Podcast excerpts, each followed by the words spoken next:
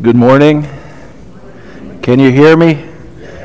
I've been uh, trying to keep my distance. Alicia and I had a great time on our trip we just took, but I brought back a cold, and I'm trying not to share it.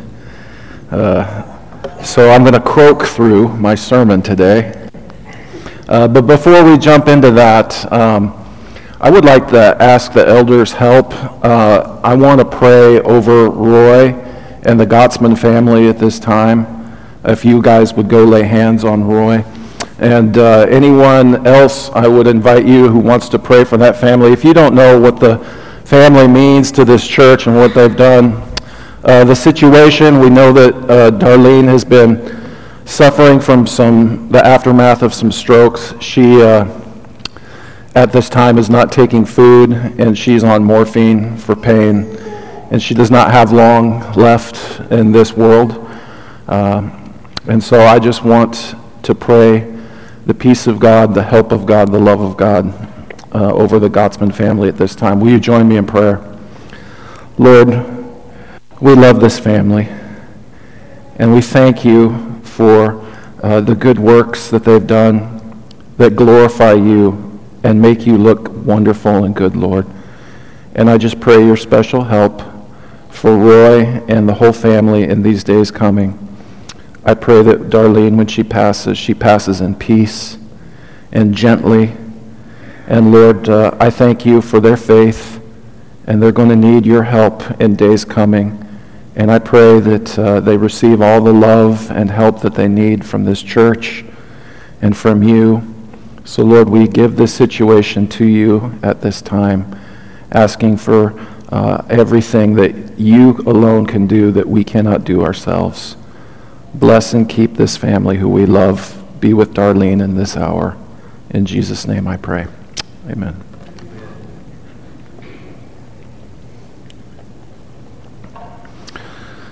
All right, we are continuing uh, with one last sermon on stories of Jesus from Luke's Gospel. Uh, two weeks ago, uh, I was preaching. We were looking at different verses in Luke about power and the way that power works.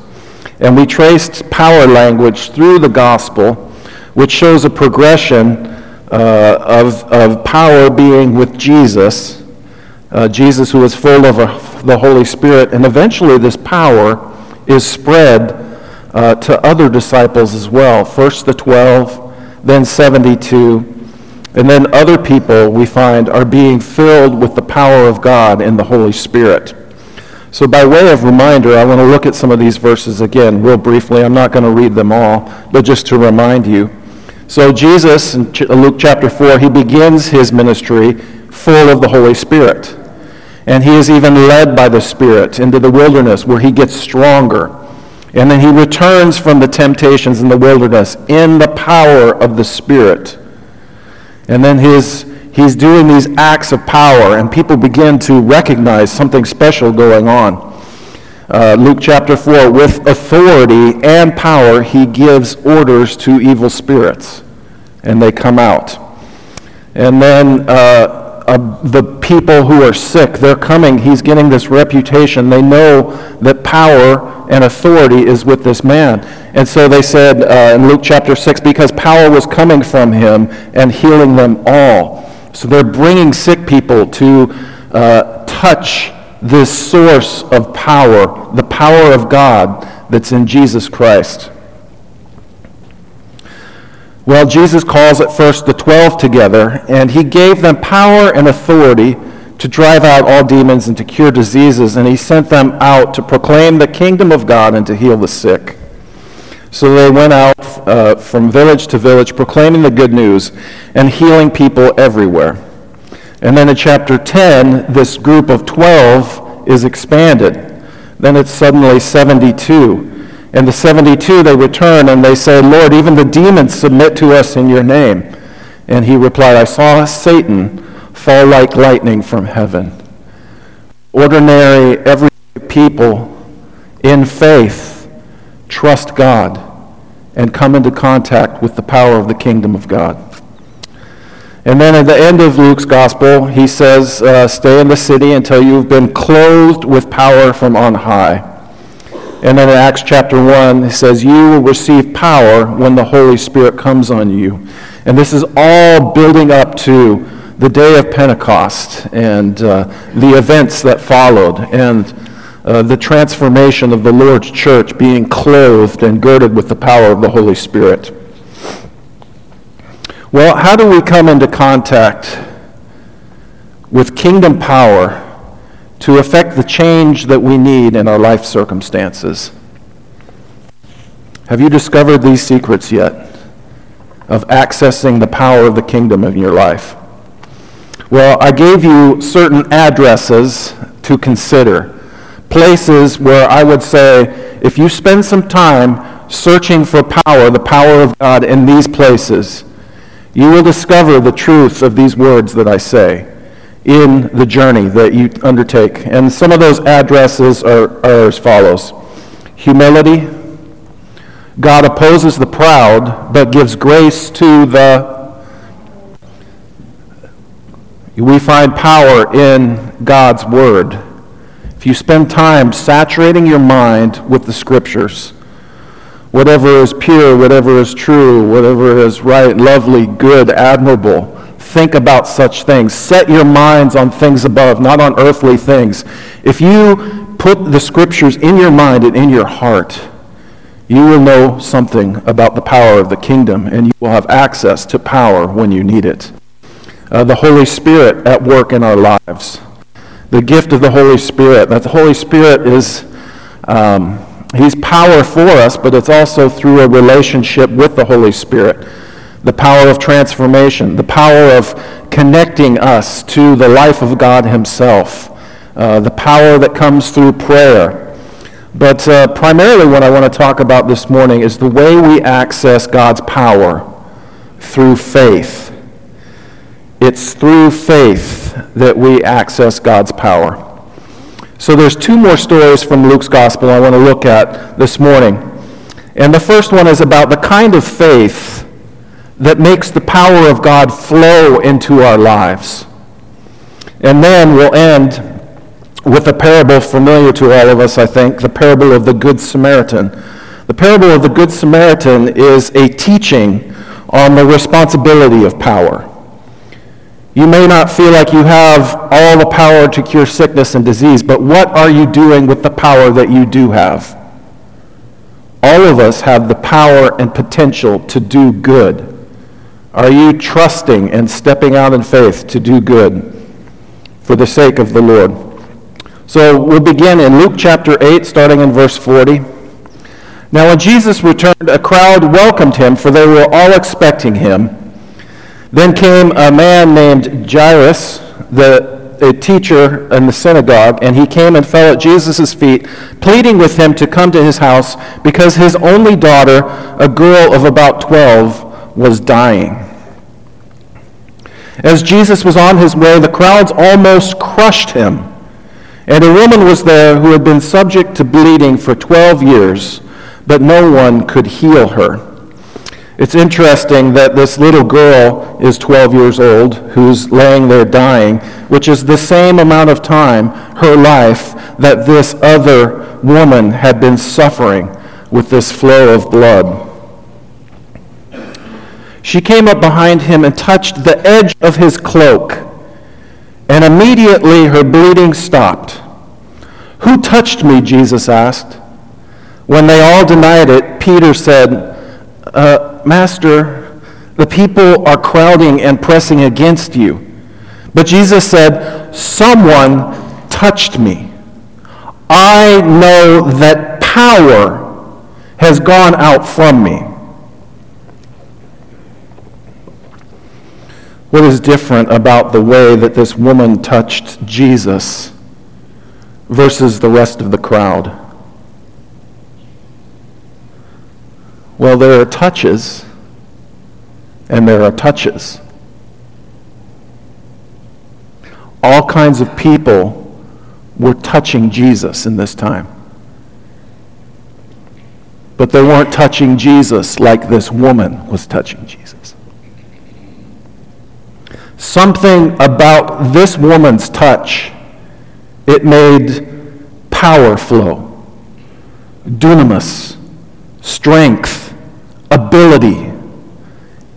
Something about her touch made the power of the kingdom of God flow, and it gave her healing.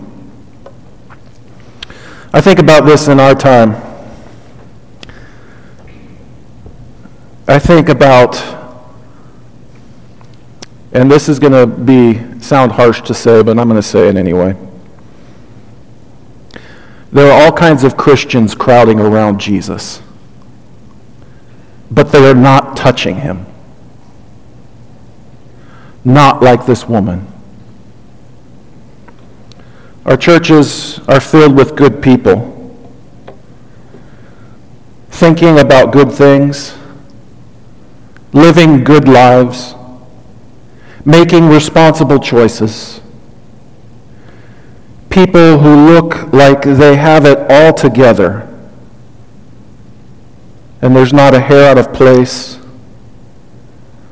and they're all crowding around Jesus, but they aren't touching him. Not like this woman was touching him.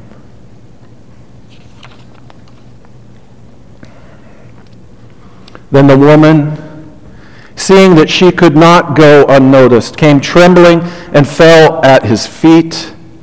In the presence of all the people, she told why she had touched him and how she had been instantly healed.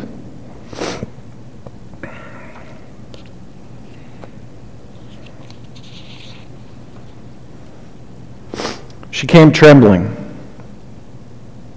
She put her full shameful story out there to Jesus and a crowd of people. Probably a lot of people in that crowd were complete strangers to her. And she bears her shameful story. Why, why shameful? What did the Jewish Torah or the law say about a woman who had a flow of blood? About the cleanliness codes that they had? When, when was a woman clean or unclean? When was a man clean or unclean? How long had this woman been unclean for? Twelve years. Twelve years. It was a shameful thing that she was undergoing. But in that moment, her need for healing was greater than the shame of her story.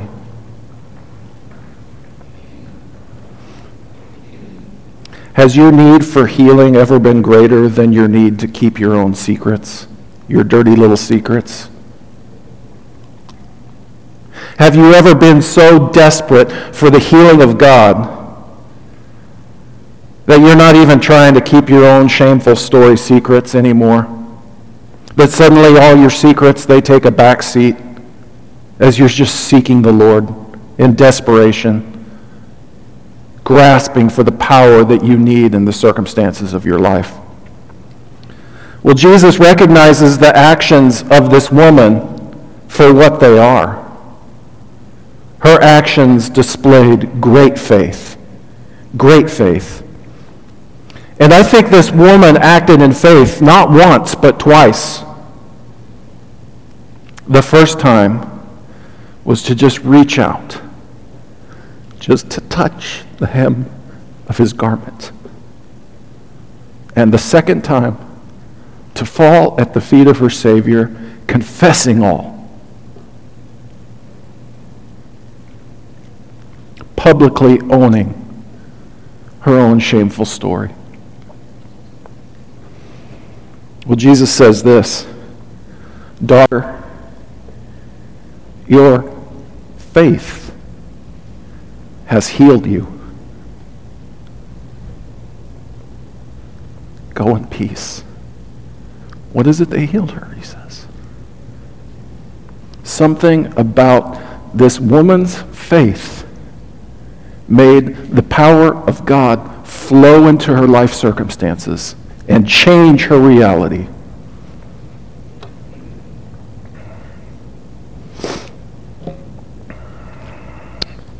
Well, the story goes on. While Jesus was still speaking, someone came from the house of Jairus, the synagogue leader. Your daughter is dead, he said. Don't bother the teacher anymore. While there was life, there was hope. But now the worst has come to pass. It's too late. Let him go his way. He was delayed long enough that it's gotten to a point where it doesn't matter anymore. Don't bother Jesus.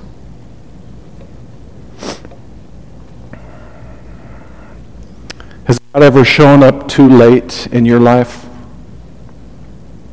Or have you ever had a time when you felt like, God, he didn't show up at all? Not when I needed him.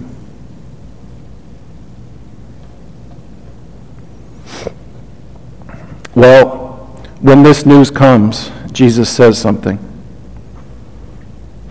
Hearing this, Jesus said to Jairus, Don't be afraid. Just believe and she will be healed. Afraid how? How is fear a part of this? The fear of our thoughts. This is a kind of fear that gives up on faith because there's nothing left to be done. The worst has already happened. We can't do anything else. Jesus says, Don't be afraid. Don't be afraid. Just believe. What, did, what is Jesus doing here? He is inviting Jairus to have faith in God even when the circumstances seem hopeless.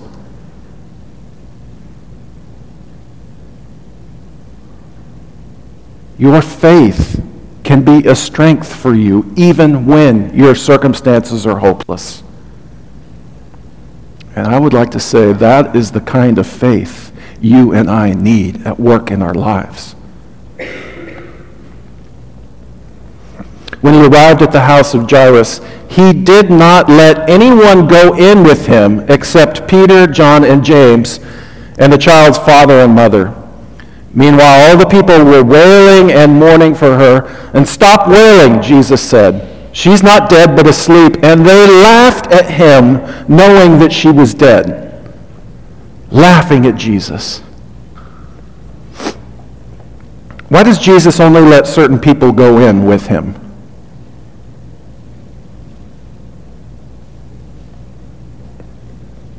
Why only these certain handful of people to be eyewitnesses to what he was about to do?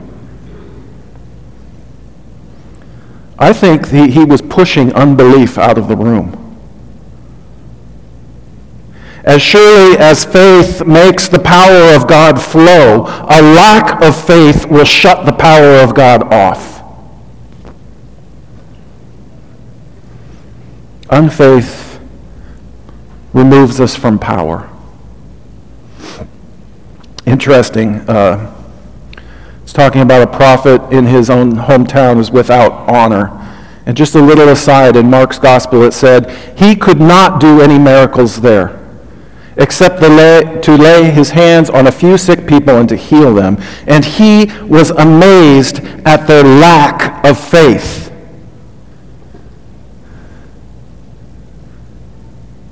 Their lack of faith was so amazing. He is waiting there to do miracles.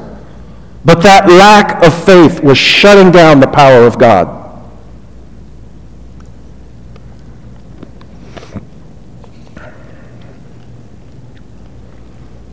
Well, what happens next in Luke's gospel?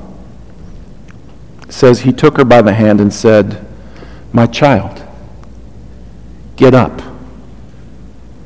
And her spirit returned, and at once she stood up.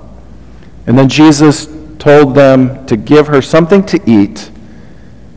Her parents were astonished, but he ordered them not to tell anyone what was happening.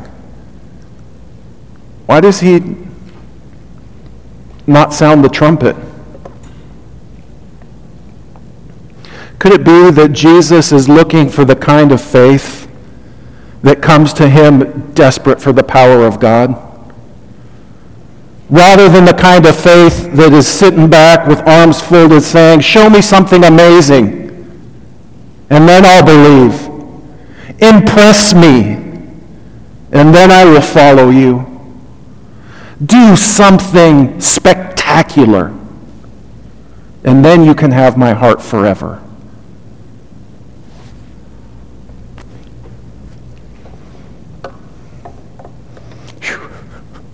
I get a chill just saying that.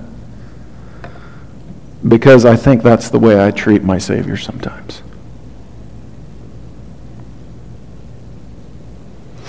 Unfaith can move us away from power. But we gain access to the power of God through faith. It's not magic, it's a relationship. Faith is trust. When we need it most, if we trust in Jesus, if we trust in Him, despite our circumstances being horrible, despite the fact that the worst has already happened, can we accept Jesus' word? Don't be afraid, just believe.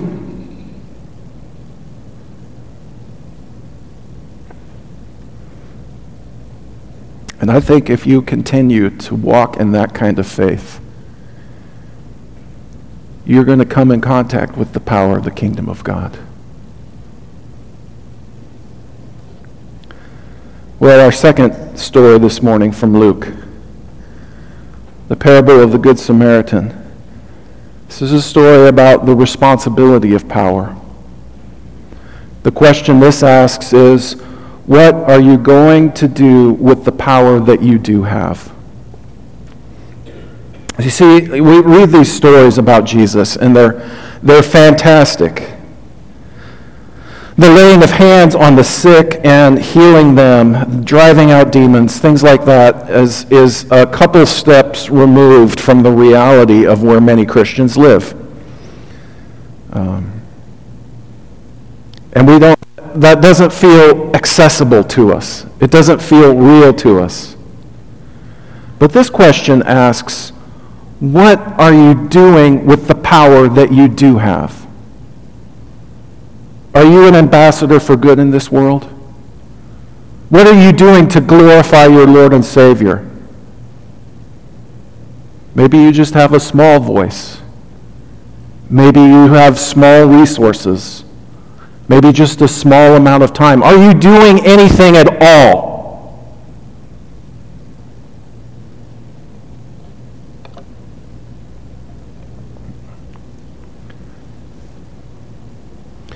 On one occasion, an expert in the law stood up to test Jesus. Teacher, he asked, what must I do to inherit eternal life? What is written in the law? Jesus replied. How do you read it? And he answered, Love the Lord your God with all your heart and with all your soul and with all your strength and with all your mind, and love your neighbor as yourself. You have answered correctly, Jesus replied. Do this, and you will live. But he wanted to justify himself, so he asked Jesus, And who is my neighbor? In reply, Jesus said, A man was going down from Jerusalem to Jericho. When he was attacked by robbers, they stripped him of his clothes, beat him, and went away, leaving him half dead. A priest happened to be going down the same road, and when he saw the man, he passed by on the other side. So to a Levite, when he came to the place and saw him, passed by on the other side, but a Samaritan, as he traveled, came where the man was, and when he saw him, he took pity on him. He went to him and bandaged his wounds, pouring on oil and wine. Then he put the man on his own donkey, brought him to an inn, and took care of him. The next day, he took out two denarii and gave them to the innkeeper. Look after him, he said, and when I return, I will reimburse you for any extra expense you may have. Which of these three do you think was a neighbor to the man who fell into the hands of robbers? The expert in the law replied, The one who had mercy on him. And Jesus told him, Go and do likewise. Go and do likewise. Well, it was interesting reading this story of the Good Samaritan. I came across a, sermon illustration that just fit with this per- perfectly. It was the story of the Good Samaritan in a lot of ways. And uh, it's something that's really rocked the mountaineering world. You know that we have different cultures of people Weightlifters could be its own subculture. Runners could be its own sub- subculture. People who go hiking and climbing mountains, it's its own kind of culture. And uh, this just happened this, this summer. Death on the Savage Mountain, what really happened on K2. K2 is second highest mountain in the world, the, by far the most difficult to climb. And on July 27th, more than 150 people were trying to summit K2 that day. As a man lay dying in their path, footage from the mountain would later shock the world when it showed climbers walking past a dying man. Some had waited for months for this chance, this small window of opportunity to ascend to the summit of K2. They had a small window Winds had finally calmed down on the morning of July 26, giving the teams there on that mountain their first chance to summit. K2 is called the King of Mountains in the Pakistani administered area of Kashmir. They said that the storm was about to hit on the 28th as, as they were told, so they had this one window, this one little shot. It was either now or next year to ascend to the summit. And by the end of that summit window, at least 102 people had conquered K2, all paying climbers. And they would descend the mountain safely and regroup at base camp. But Mohammed Hassan, a 27 year old Pakistani porter tasked with carrying equipment, did not make it down the mountain safely. Speculation churned as people argued whether a man more than 8,000 meters above sea level could have been saved from the mountain of mountains, or whether greed for glory had blinded more than 100 climbers who left Muhammad stranded on the ice. K2 is called the Savage Mountain. And K2 is no Mount Everest, or rather, Mount Everest is no K2. The saying is this if you want bragging rights in the mountaineering world, if you want bragging rights, you climb Mount Everest. But if you want respect, you climb K2. K2 is significantly more difficult and technical to summit than the Earth's tallest mountain, Mount Everest. Mount Everest, for example, has about a 3% death rate, while K2 before 2021 had a 25% death rate of people attempting to summit that mountain. Well, most teams believed that July 27th was the last day of that window to summit. And with almost every climber thinking they had this one shot, summit hopefuls were flooding the trails to get up to the final ascent of this mountain. Well, they came to this area called the Traverse. And this is a section, it's about 100, uh, 50 to 100 meters across at a 70 degree de- uh, incline there, or it was that steep. And that section, the Traverse, is roughly two hours from the summit. And so that is where uh, this porter, Muhammad, fell. And it's extremely difficult section. It's a balancing act. Uh, just walking between uh, walking this line between the, the sheer wall of snow and this 70% or 70% to 70 degree incline. Sorry, not percent. Well, no one was sure why he ended up falling. You can see something of the steepness of it better in this picture, I think. Altitude sickness maybe played a part, or pulmonary cerebral edema, where fluid at this elevation begins to fill the lungs and the brain. He was ill equipped for the climbing at these heights, but this poor Pakistani porter, for the opportunity of earning $20 a day, it apparently was worth the risk to him. So he wasn't wearing the appropriate down suit, a vital piece of equipment, and you simply do not climb K2 without one, but somehow he was approved to do this exactly that without it. it they didn't have, he didn't have a regulator or mask where that helps you uh, supply oxygen to you at these extreme heights. He didn't know if they, he had lost it earlier or he had sold it for money for his family. There wasn't any sign of oxygen there for him to use, and he didn't even have gloves at the time, someone said. Well, as veteran climbers hauled Muhammad uh, from the slope, uh, a porter, the porter uh, was at least partially lucid and cried out to people, and he was clearly not in good shape. And they gave him oxygen and they tried to calm him down, warm him up as best they could. But this was happening, the ascent. They start, you start climbing in the night sometimes so that you can hit the ascent with the, with the sunrise and the final summit. And so all these 150 people are going up this mountain to a place called the bottleneck. And they were being held up uh, by this porter who had fallen. And they were stuck in this bottleneck, and no one would have guessed that minutes later an avalanche would come.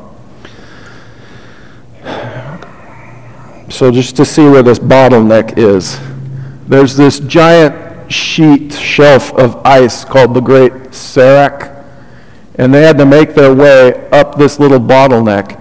And as this, if there are constantly avalanches in this area, if those avalanches get funneled into this bottleneck, you lose your ropes, your fasteners, it just sweeps people away off the mountain. And so all of these people who are there, they're crowding in this little bottleneck area. They know that this is a precarious and dangerous situation. Well, at this point, about a third of the climbers uh, recognize how dangerous this was. And so they give up on their summit attempt and they head back down the mountain. Uh, but for those who remained, they realized just how difficult and dangerous a rescue would be to try to uh, bring a man down from the mountain at these heights. And what happened in the next moments uh, shocked the mountaineering world. Eventually, they were able to get him from down here, here he is down here, back up onto the path here. And they gave him oxygen, they tried to warm him up. But then people, knowing that this was their last shot to summit that mountain, they left him to the care of others, whatever, and they went on their way to try to climb to the top. Well, some Austrian mountaineers who had turned back at the shoulder and were on their way down, they sent a drone up and they recorded footage of what was happening next.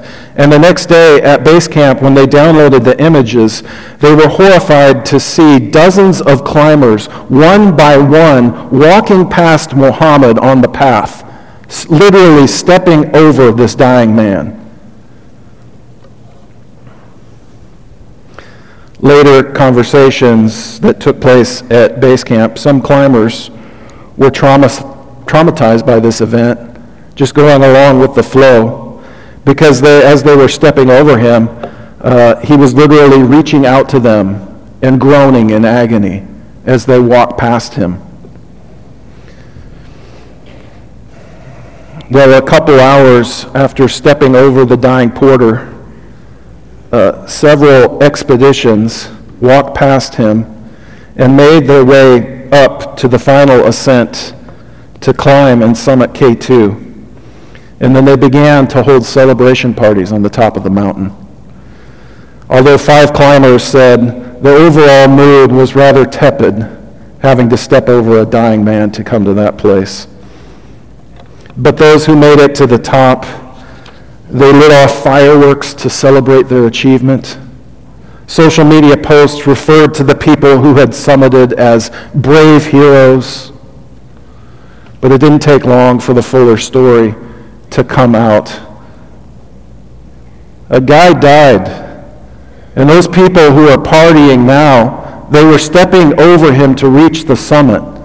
And now they're celebrating their success. You cannot be serious.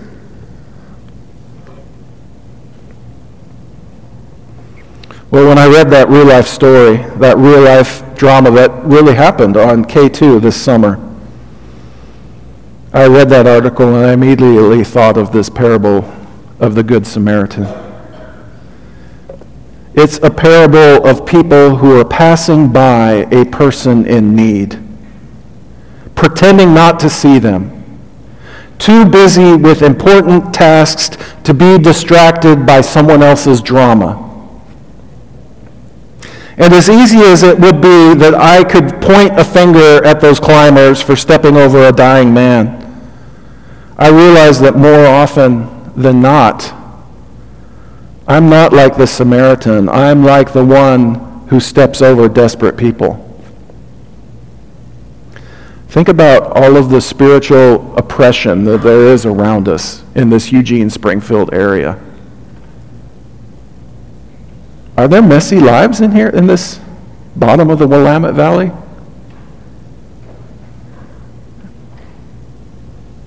Is there not an addiction crisis? A homelessness crisis? Broken family crisis? Not even knowing our own identity crisis? Not even recognizing our own value as being made in the image of God? How many people are there around Eugene and Springfield here who are harassed and helpless like sheep without a shepherd?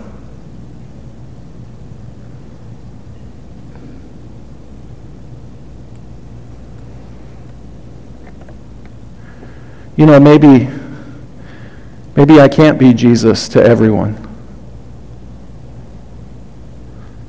But am I bringing anyone to Jesus? Am I pointing anyone in his direction? I just think, you know, I look at the mess of people's lives and I judge, I cannot do anything for this person. They're too in love with their sin issue, with their meth life, or their addiction issues. They don't even care and they're not even asking the right questions. What can I do to help a person like that really? And I let myself off the hook.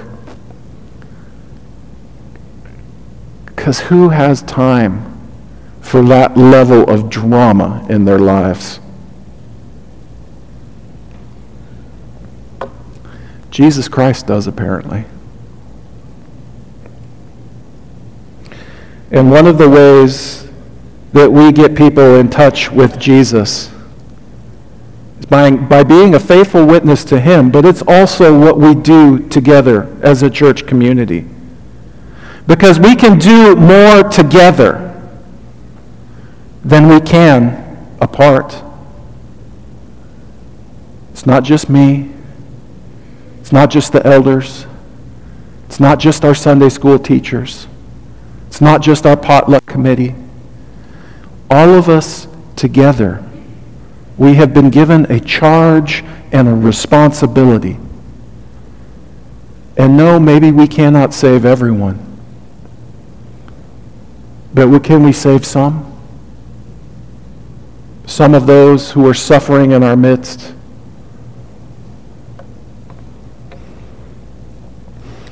See, I think the issue that we're facing as a church today some would describe it maybe as a crisis of power. If we could just heal people, drive out the demons, if we just had that kind of knowledge. I don't think the crisis we're facing is a crisis of power. I think the crisis we are facing is a crisis of faith. Do we even have faith to use the power that we do have? To step into those messy lives and messy situations where we're not sure the outcome, but I know it's going to be inconvenient. And I know it's going to cost me. It takes a level of faith to enter into people's messy lives and drama. And there, know you're going to find the Lord's help and find the Lord in those messy circumstances. So I can't point a finger of blame to those people that climbed K2, literally stepping over a dying man. But I think I have work to do. We have a charge to uphold as a church. Rob, you can come up. That's the sermon. And I think we're getting healthier. I listen, I'm sick, and I'm trying to do my best to stay away from everyone, not spread my yucky. But I just sat there praying and listening and the conversations and the laughter and the joy at being together, it was like music to my ears. And it became like this roar that Rob has to calm down just to get us going to all be in worship together. We enjoy being a church in fellowship. We get to be in fellowship today at the potluck. I even wore my hot dog shirt for you, everyone. And I think, I think the Lord is getting us healthier so that we can grow in our faith and become a light in this community. To a degree, I don't know where it ends. I only know that we need to take some beginning steps. And I think the Lord will show us what those need to be. Because when I think about the power that I need in my life, I think about that desperate woman just for the chance of grabbing the hem of his garment. That is the kind of faith that we need. That's the faith I need in my life. And I think the Lord will get us there. You know, whatever your needs are this morning, uh, to put the Lord on in baptism, uh, for the prayers of this church. We always open that up and give people an opportunity to respond. And uh, if you have need of some kind that I can help you with, I'll be up front here.